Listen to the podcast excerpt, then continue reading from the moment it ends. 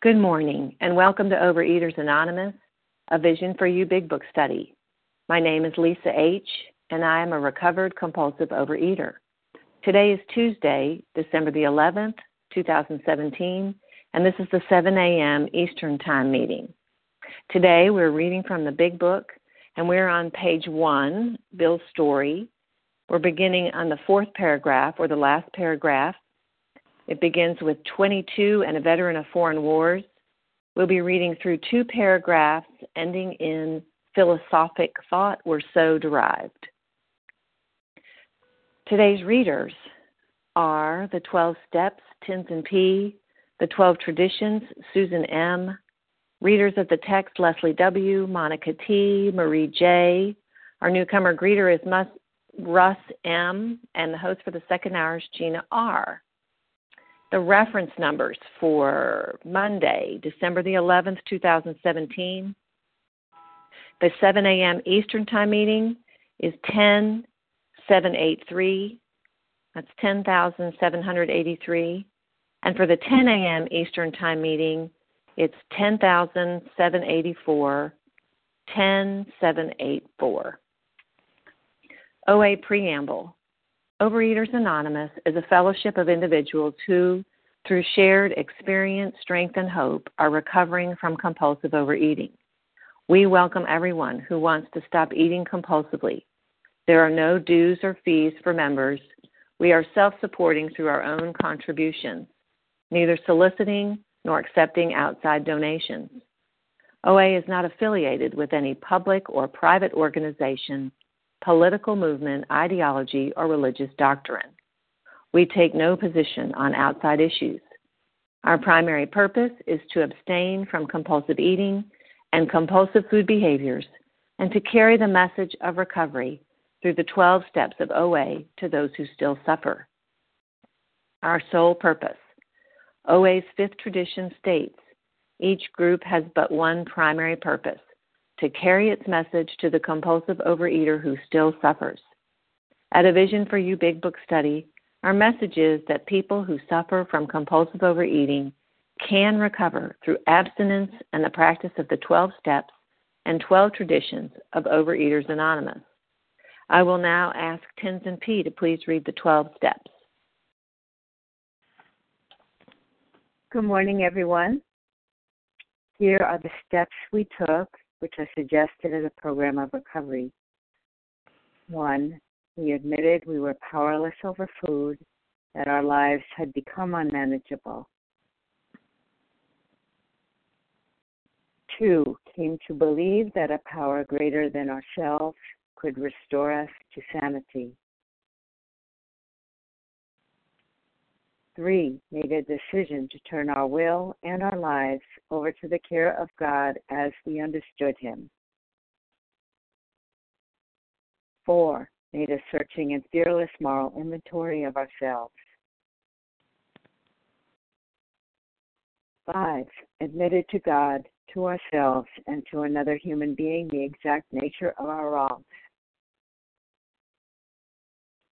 6 were entirely ready to have God remove all these defects of character. 7. Humbly asked Him to remove our shortcomings. 8. Made a list of all persons we had harmed and became willing to make amends to them all. Nine, made direct amends to such people wherever possible, except when to do so would injure them or others. 10, continued to take personal inventory and when we were wrong, promptly admitted it. 11, sought through prayer and meditation to improve our conscious contact with God as we understood Him, praying only for knowledge of His will for us and the power to carry that out. 12. Having had a spiritual awakening as the result of these steps, we tried to carry these, this message to compulsive eaters and to practice these principles in all our affairs. Thank you very much. Thank you, Tenzin. And Susan M., will you please read the 12 traditions? Thank you, Lisa. Good morning. This is Susan M. in Oklahoma, recovered, never cured. Tradition one Our common welfare should come first. Personal recovery depends upon OA unity. Two, for our group purpose, there is but one ultimate authority, a loving God, as he may express himself in our group conscience. Our leaders are but trusted servants, they do not govern. Three, the only requirement for OA membership is a desire to stop drinking. Four, each group should be autonomous except in matters affecting other groups or OA as a whole. Five, each group has but one primary purpose to carry its message to the compulsive eater who still suffers. Six, an OA group ought never endorse, finance, or lend the OA name to any related facility or outside enterprise, lest problems of money, property, and prestige divert us from our primary purpose. Tradition 7.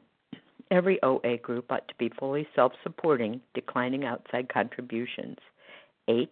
Overeaters Anonymous should remain forever non professional, but our service centers may employ special workers. 9.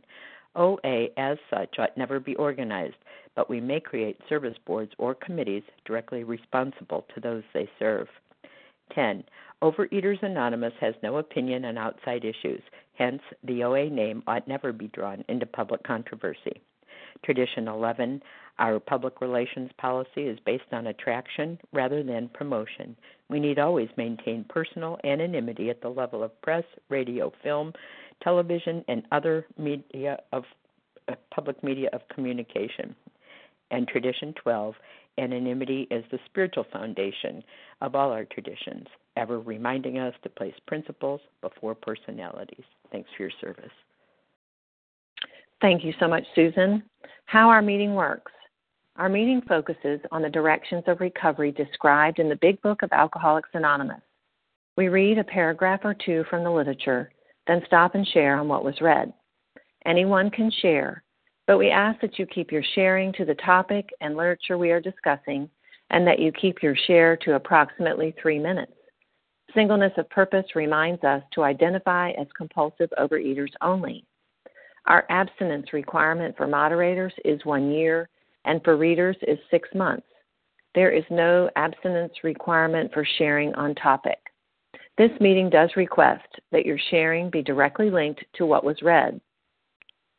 We are sharing what the directions in the Big Book mean to us. To share, press star 1 to unmute. Once you are done sharing, let us know by saying pass. Then press star 1 to mute your phone.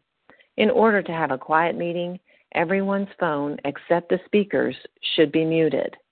And please, when you're sharing, um, if you'll not use the speakerphone. Today we resume our study of the Big Book on page 1, Bill's story, the last paragraph beginning 22 and a veteran of foreign wars, reading through two paragraphs ending in philosophic thought were so derived and sharing on both paragraphs. Leslie W., will you please get us started? I will. Thank you. Can you hear me okay? I can. Thank you so much. This is Leslie W., recovered in Tennessee.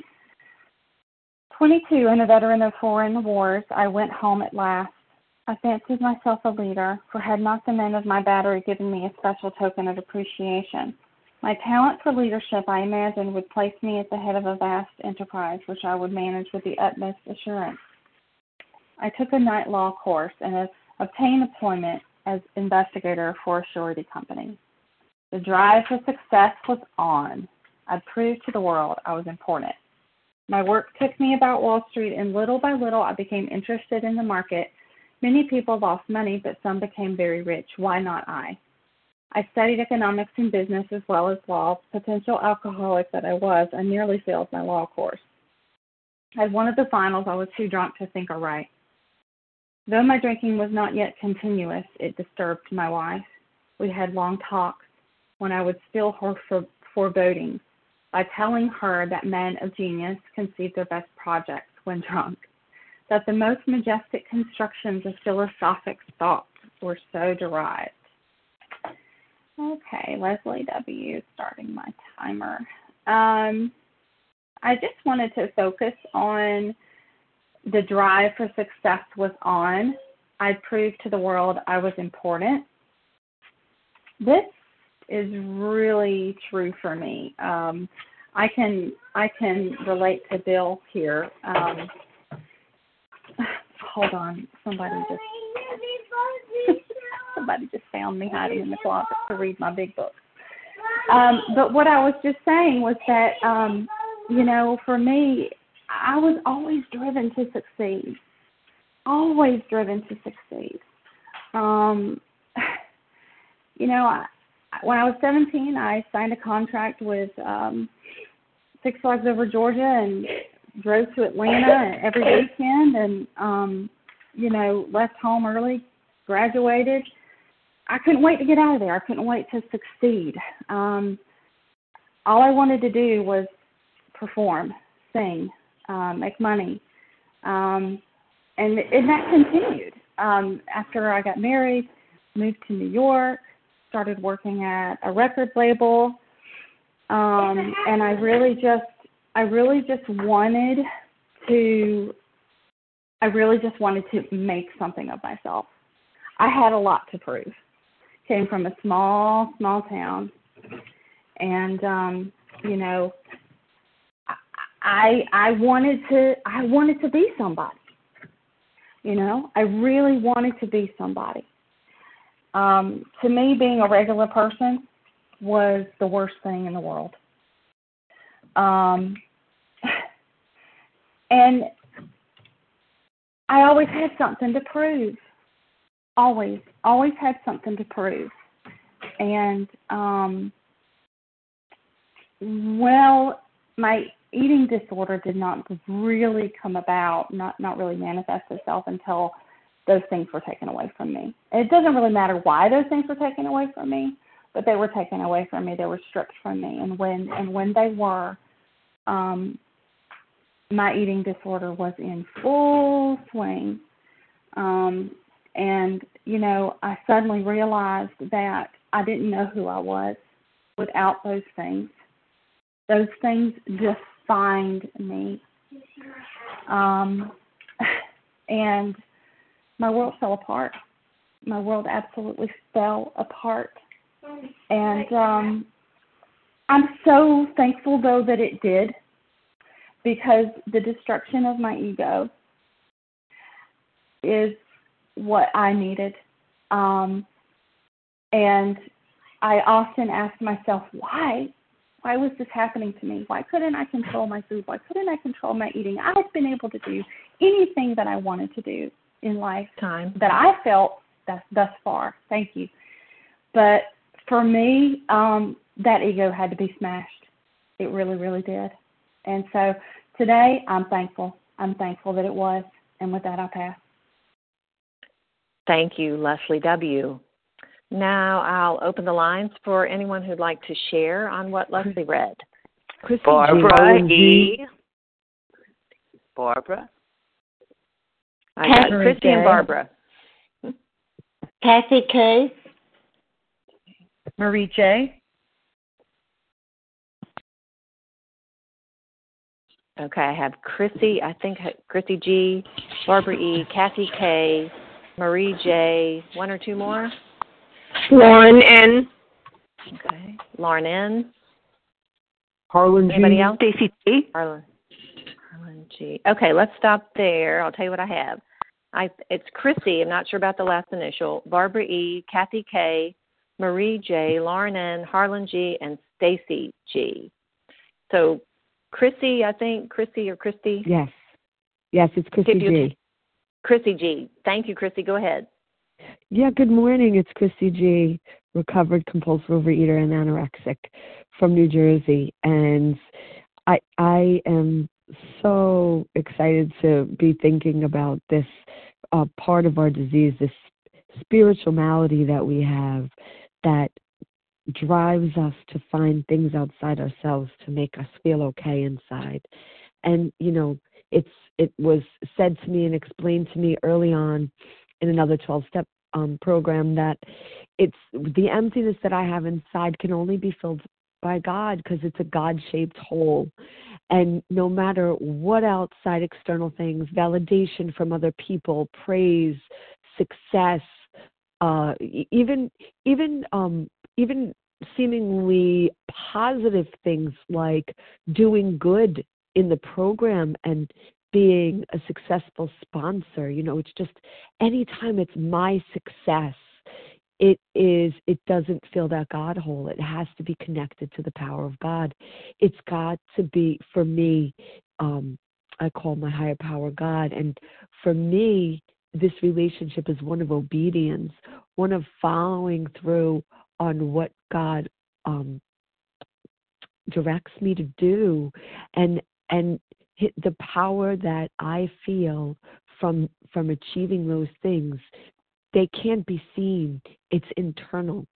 That feeling of knowing that I am quietly doing God's work and that no one has to notice except for my higher power and me is an unbelievably powerful feeling. And it's like when um I heard that the the most compassionate and kind and unselfish thing you can do for someone um, is cover them while they're sleeping because they won't know about it. And that's for me. That was not my mo. I wanted everybody to know everything that I did and and know how wonderful I was.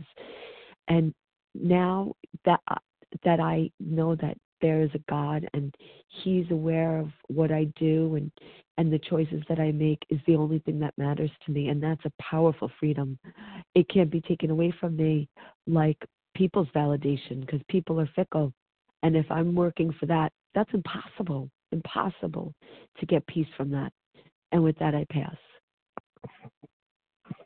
Thank you, Chrissy G. And Barbara E., you're up, followed by Kathy K. Did you just call on me? Barbara, this yes. Is, okay, I was unmuting it and you know the blank spot. I love the progression of this book.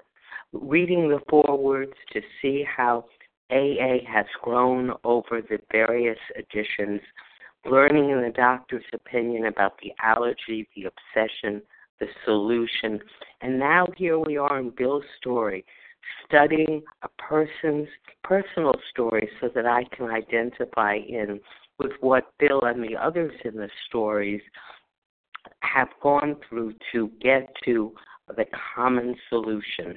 I certainly felt the humiliation, the determination, and then again the repeated humiliation of loss and gain and loss and gain. Going to the Chubet section when I was a childhood was humiliated. The fierce determination to lose the weight was always followed by a spree that would bring back the weight plus countless friends. I was warned ominous warnings by doctors telling me I needed knee surgery. I was in danger of diabetes.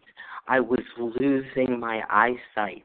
I would have that old fierce determination, followed by success, quite a bit of success. But then I would stamp myself normal and say I can go out and eat like a normal person. But I am not that normal person because I had that allergy and that obsession of the mind.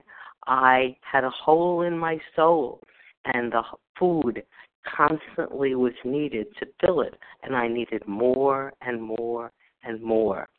I convinced myself that I could study better for tests in college if I fortified myself with food. I spent so much time walking back and forth to the uh, vending machines that sometimes I never even got to the test in the morning or quit courses I was so sick I couldn't take the tests, but I had that fierce determination to begin again and that egocentric desire to com- to convince you that I was superior when I indeed felt inferior inside. I so identify. The more I reread Bill's story, the more I see the comparisons in myself I look forward to hearing what the rest of you have to say this morning.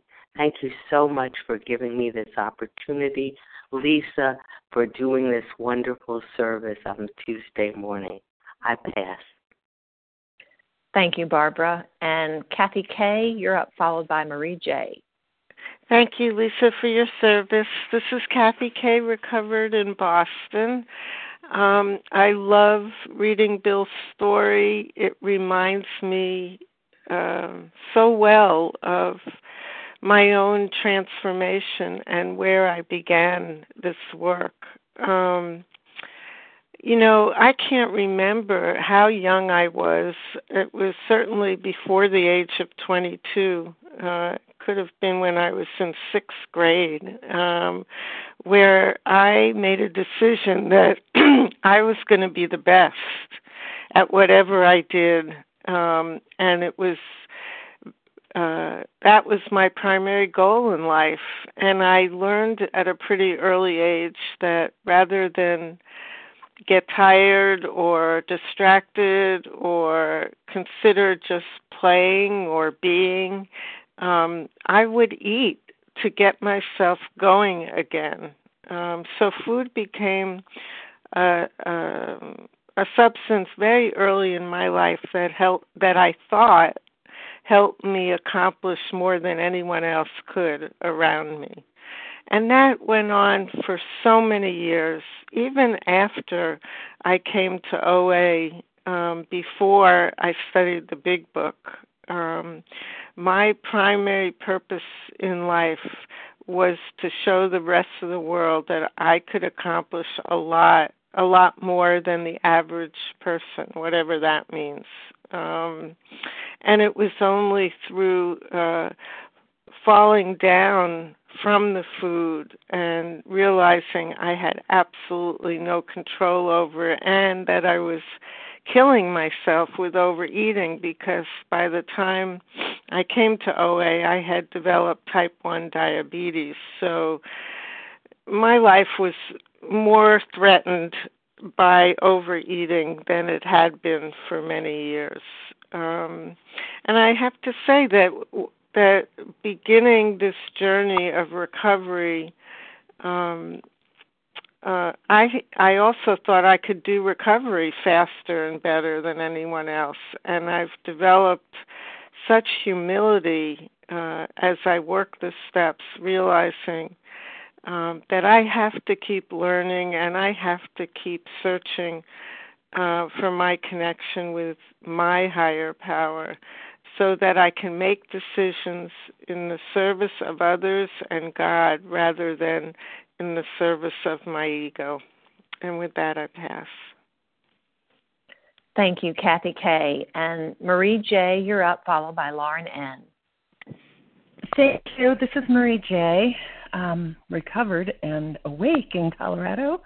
Um, I really see myself a lot in this uh, in in Bill here because of all the ego in this paragraph, and I relate to how Bill hungers for uh, uh, admiration and importance because I was never good enough in my own mind, and more was never enough. I was always in a panic to get more, get more, do more, be more. And what I know now is that there's no human attention that's ever going to be enough. And I thought that's what I needed. That's in my disease. I screamed and yelled at everybody and anybody and my husband, anybody who didn't put me first, who didn't put all my needs and all my wants as their top priority. And blame and self pity became my life. That's how I lived. And of course, now in recovery, I've learned that once I allow higher power in, and I have to allow allow higher power in, I I have to open the door. You know, God's standing behind the door just saying, I'm here. And I have to make the decision. I have to make that choice. And, you know, I make that in the third step that this is the only source that I need for my fulfillment. And when I begin to understand that, that true fulfillment comes from doing the will of higher power, being useful and being of service to others. And then I become happy and joyful. So when I'm always asking God to show me the way to be of help and to be of use, my ego can't get in the way because I'm not in charge. And I don't have to take credit. I don't get to take credit because I'm not in charge. and I don't need to take credit. You know, God's in charge always, and it's not that I don't run into troubles. I run into my ego pushing against me every single day, that narrator in my head telling me that I need to be in charge. And and that's why I need to continue to stay in conscious contact with God and to continue to to ask for that direction because when I'm in charge that's when things end badly. So mostly I just have to focus on having a sense of humility, you know, and that's our seventh step. Boy, that was a hard step for me. Finding humility and asking God to run the show all the time. But when I do, things go really, really well. You know, I think, oh, things go pretty good. No, they go darn well. They they just really work when I'm not in charge and I turn it over to God. And and then I don't have to feel that strain and anxiety of all those character defects of mine rising up to the surface and and requiring so much resist you know energy to resist that and to surrender and and you know just a, that resistance you know if i just practice practice practice every day staying in that conscious contact with God and leaving God to be in charge, then I have the freedom. I have the freedom and I have the fulfillment and I don't need my ego. That's what I got. Thanks. Thank you, Marie J. And Lauren N., you're um, you're up, followed by Harlan G. Good morning, all. Uh, this is Lauren, N. Can you hear me? I can. Go ahead. Um, I'm a recovered compulsive overeater, sugar addict in New York, and um, I I imagined that I was when I graduated from college. I imagined I was I had the life in my hands, and I was going to be the leader of the new free world. When I came into my own I couldn't control my food. I couldn't control my eating. I couldn't control anything around me. I I um, was angry. I was restless. I was discontent. I was feeling life and not able to deal with life. But I thought I had it all under my thumb. And wow, was I in for a rude awakening. Um, I married, I divorced, I raised a son by myself in the New York suburbs, and I'm in my late 50s now, and realize that I know nothing and that God knows everything. And thank God I know how to turn to Him today. I know how to ask for help, and I know how to be humble or I'm learning how to be humble. It's one day at a time, my humility. This disease, this sickness has plagued my life. I always lived in this fantasy world that everything would be fine as long as I lost weight. and guess what? It didn't happen like that. So thank God I'm here today willing to work the steps as I see them and as we're taught, as I'm taught, and willing to be humble today and ask for God's guidance and how God would have me be today. So with that, I'll pass. Thank you, Lauren N. And Harlan G., you're up. I just want to remind everybody where we're where we are in the big book today. We're on page one of Bill's story on the last paragraph um, that begins 22 and a veteran of foreign wars. We're reading through two paragraphs, sharing on both, ending in philosophic thought. We're so derived. And Harlan G., will you please um, share, followed by Stacy G. I'd love to. Thank you, Lisa. Thank you to Team Tuesday for making this magnificent meeting possible. I'm Harlan G. I'm a recovered compulsive overeater in Scottsdale, Arizona. When I look at page two, I'm reminded of why Bill's story is here. It's here so I can identify in. And as I look at the paragraph starting with I took a night law course, what I'm seeing here is it says here, I nearly failed my law course. At one of the finals, I was too drunk to think or write.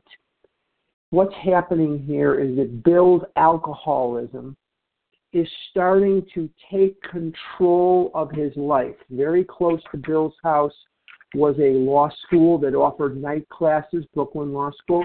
He went there, he took some classes there, and all of a sudden his alcoholism is altering the path of his life. Can I identify in with that? You bet that I can. Every dream that I dreamed, every aspiration that I had was completely shattered, completely shattered by my morbid obesity. By the time I was a senior in high school, I was 335 pounds. By the time I was in high school, I was emasculated emotionally and physically by this illness. By the time I was in high school, everything about my life that was whirling around, by the time I was in grammar school, was about food and weight, food and weight, food and weight. And as I look past that, it says here, though my drinking was not yet continuous, it disturbed my wife. We had long talks when I would still her forebodings by telling her that men of genius conceive their best projects when drunk, that the most majestic constructions of philosophic thought were so derived. What is the first victim of this illness is the truth. The first thing to go out the window when I am practicing the illness of compulsive overeating is the truth. I cannot see that it is not okay to eat an entire chocolate cake. I cannot see that it is not okay for me to eat an entire bucket of Kentucky Fried Chicken. These, these things just make perfect sense to me. I lie to myself, I lie to others, and then I have to cover up my lies with yet more lies. I ate railroad cars full of Doritos because I lied about eating railroad cars full of Doritos. My life was a life of fear. My life was a life of anxiety and tension because I never remembered well what lie I had going with what person and I could lie to A about something and B about something completely different, and now they're in the same room, and my heart is beating like a brass band. Can I relate Hi. into Bill's story? You bet I can. Very glad to be here this morning, and with that, I'll pass. Thank you. Thank you, Harlan G. And Stacy G., you're up. Good morning. This is Stacy T is in Tom. Oh, excuse me. Um, Thank you, Stacy. Okay. T. In Cleveland, recovering compulsive overeater, and what stood out for me this time in reading Bill's story was again going back to I was very lonely, and I was, and the drive for success was on, and back in high school, I applied to one college. That's typically not average. I don't think. Um, and I applied to one school thinking that uh, I would get in and then I'd move on. I didn't have a plan B. Um, the school was uh, a well known school. And in fact, I did get in. And I would prove to the world that I was important. Uh, I would prove to myself that I was important all the while being terrified uh, that I truly wasn't enough, that I wouldn't make it in the industry that I was headed to, um, but being told by this piece of paper that I was important enough to uh, attend, and that I would become very rich and famous, and I would be on stage with some of the people that were my heroes in performing. And why not I? Well, the food was my master.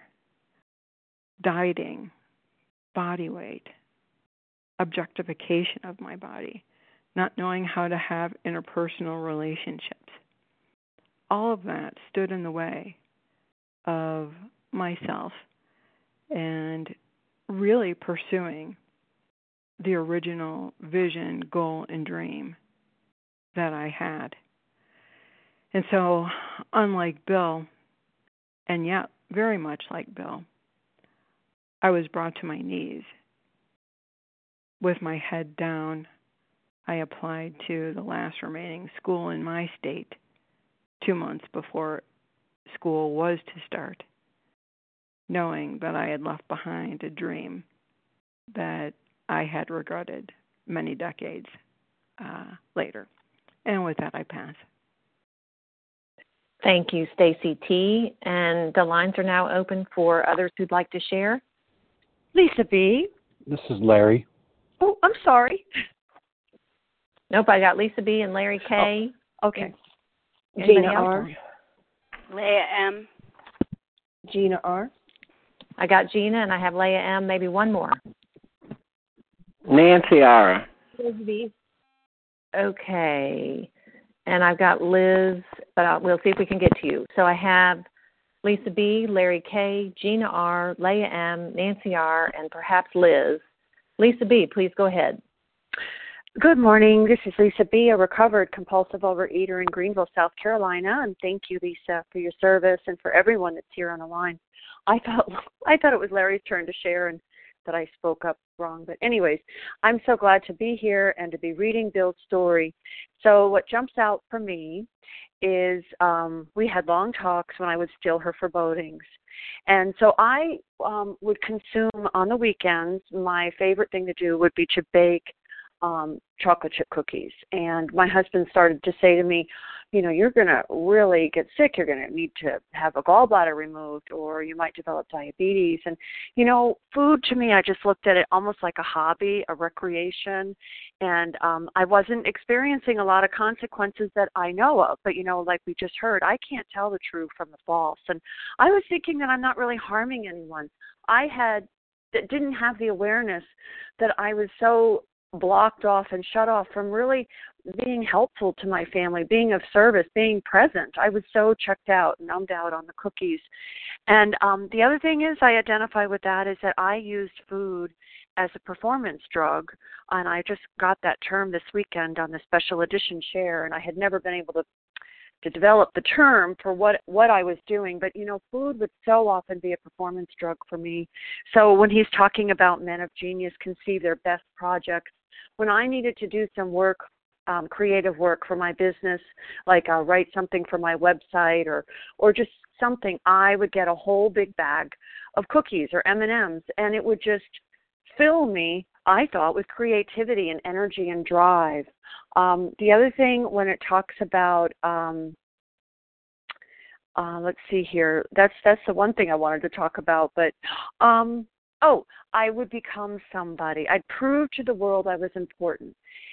I had just such a feeling of being less than, but at other times I felt superior and better than. So I think being um average was terrifying for me, just terrifying. I I didn't know how to handle being average, being a part of, being one of many, not being the bottom of the heap, the worst of the worst or being better than. I I didn't know how to just be in the middle, you know, and be average. And I'm grateful today that I'm learning each day. I think it's a journey, I'll never arrive.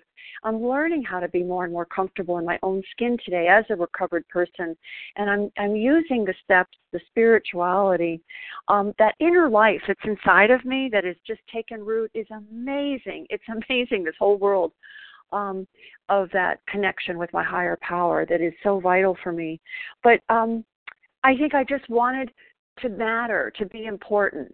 And the fears of failure and the fears of success, it just was a constant battle.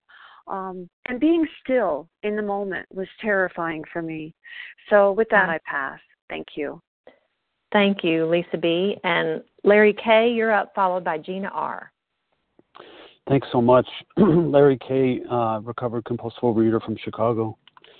You know, this this hits me pretty hard. In high school, I was not among the popular. You know, I, I was uh, I hid and uh, was not comfortable in my own skin. And I and I experienced uh, a little bit of fame, a little bit of notoriety, uh, at a pretty early age, and the drive for success was on, and I proved to the world that I was important, and it came from a place of inferiority and not feeling complete. So I can remember being 22 and looking to set the world on fire, and I got a little a little attention, and I thought I would unleash my talent on the universe while feigning humility. And like Bill, I, I often imagine great success. Why not I? See, I can identify in with some of this stuff. You know what? F- fame is fleeting.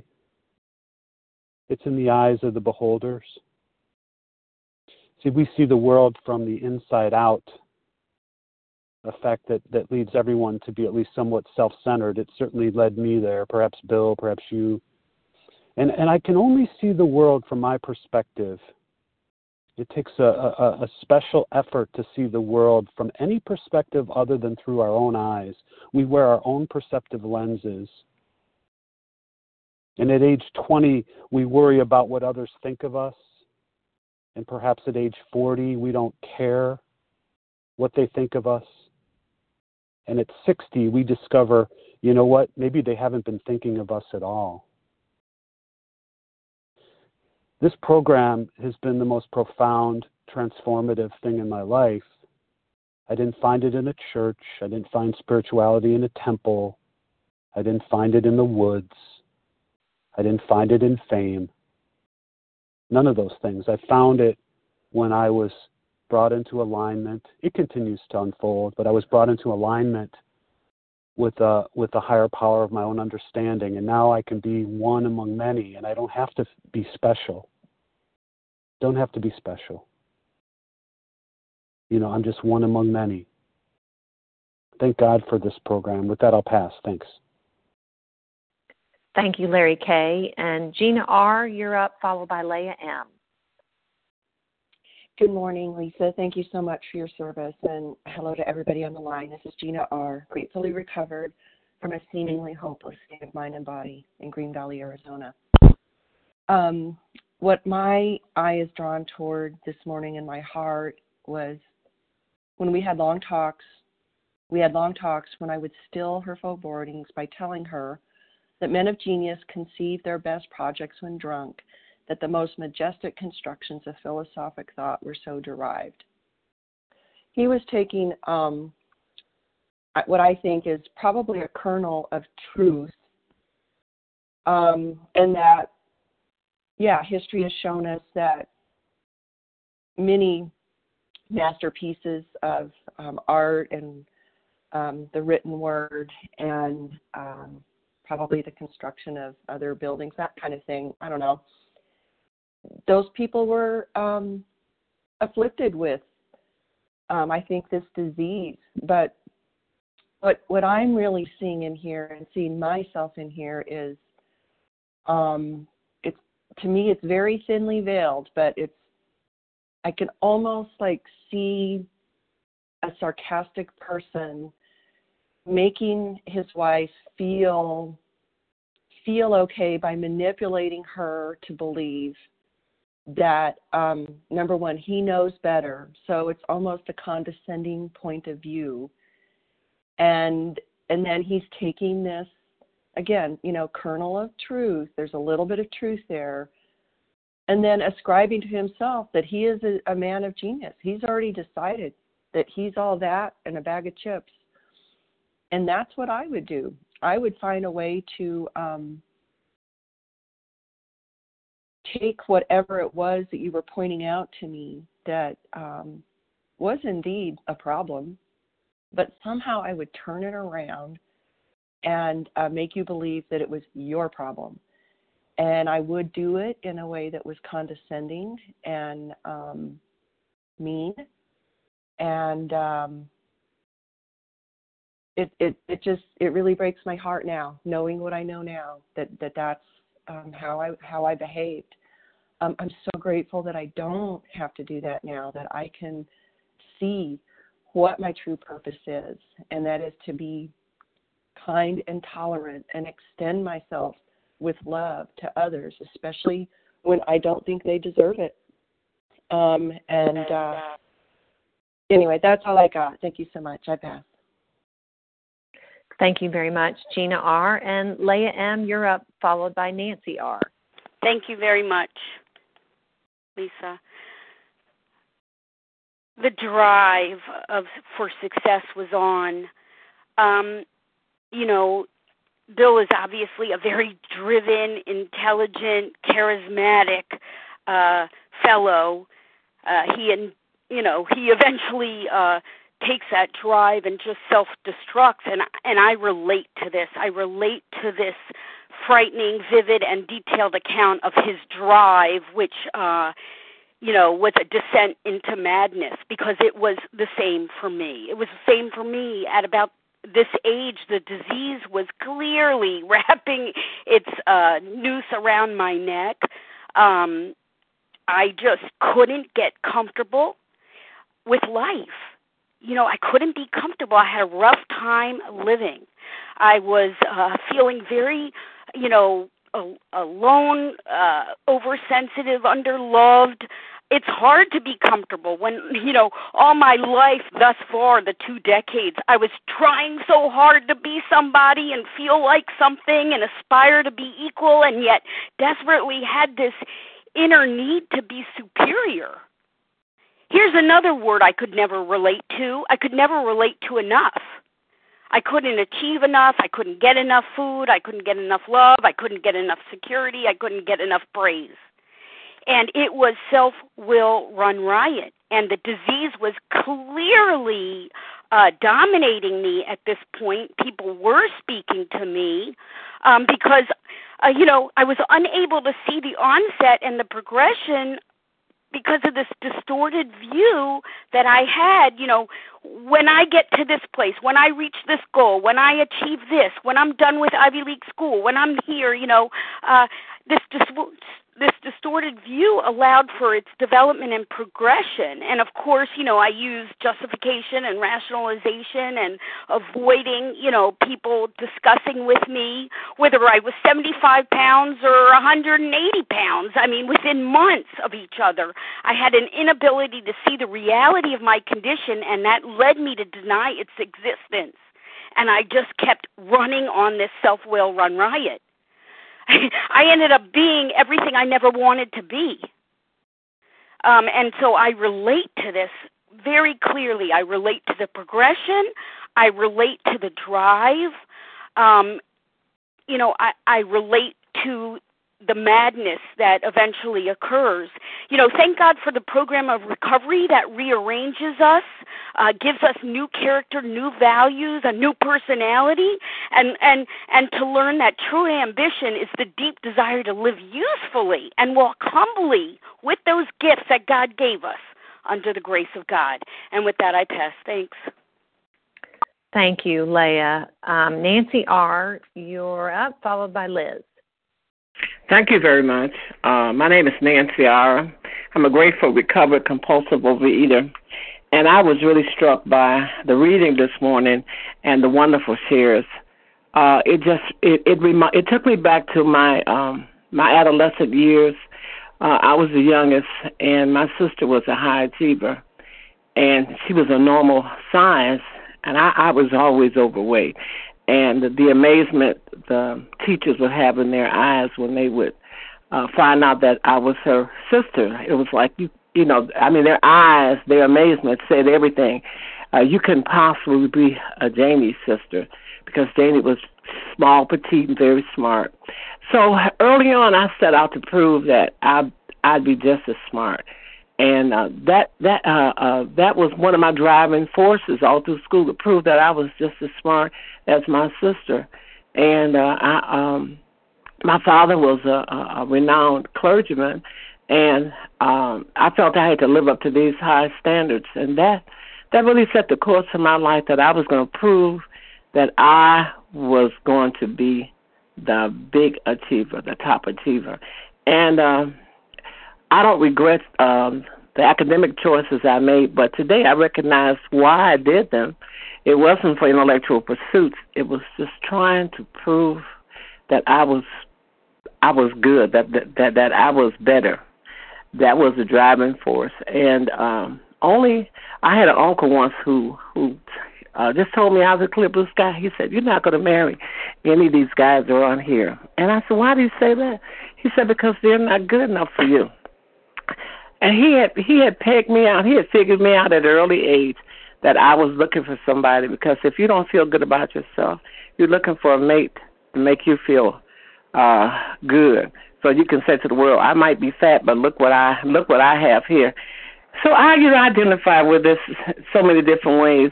I'm really grateful that I found this program because this program has enabled me to be comfortable with myself and to accept uh, the gifts and, and talents that God has given me to use them uh, as God would have me to use them, not to make myself feel good, feel better.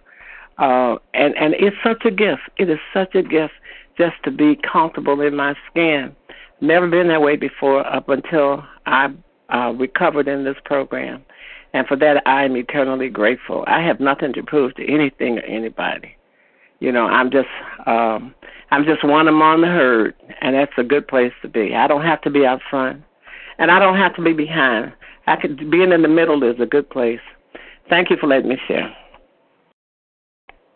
Thank you, Nancy R. And Liz, you're up. If you'll give me the first initial of your last name. That's V as in Victor. Liz V. Please go ahead. Hi, it's Liz V. Gratefully recovered compulsive overeater in North Carolina. Um, it's always so good to hear people share, and um, I mean, always reminded that I relate in, and I thought so for so many years that I was the only person or one of few people feeling a certain way. Um, and I related. I didn't think I related much to Bill's ego um, early on when I would read those paragraphs. Um, I thought because I suffered from low self-esteem and a low sense of self-worth um, that I couldn't possibly have the ego um, that he had and the bravado that he you know seems to that he has in the beginning that he could do all these things and um, but as I grew and as I look back over my story, I realized that um, I had that same ego too. I, even though I had low self worth, I was always striving to be better, even in my own corner of the world, whatever it was. There, there was never enough, um, and so I did think I could overcome that, and that obviously turned out to be my downfall too.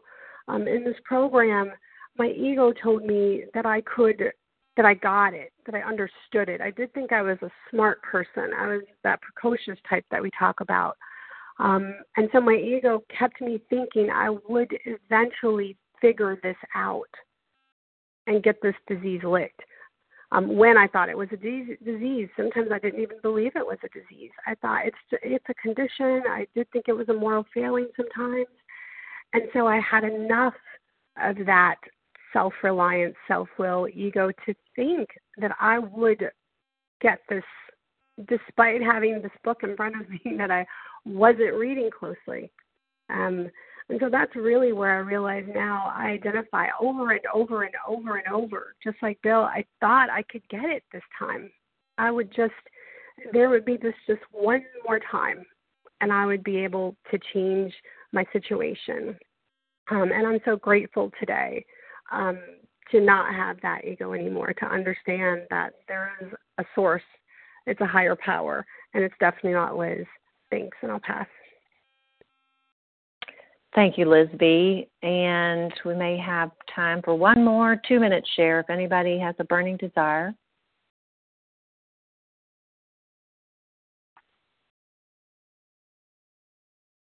Okay. Thank you so much to everyone Hi. who shared this morning. Oh, go ahead.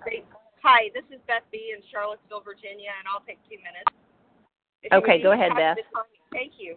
Um, I will. Yeah, the, the, drive. Oh my gosh, the drive to be uh, something that I clearly couldn't be because of what someone else told me I needed to be. Um, you see, I was never able to really understand that I had unique um, gifts to give the world because uh, I, I had always subscribed to another ideal, which was to live up into and be like my brother.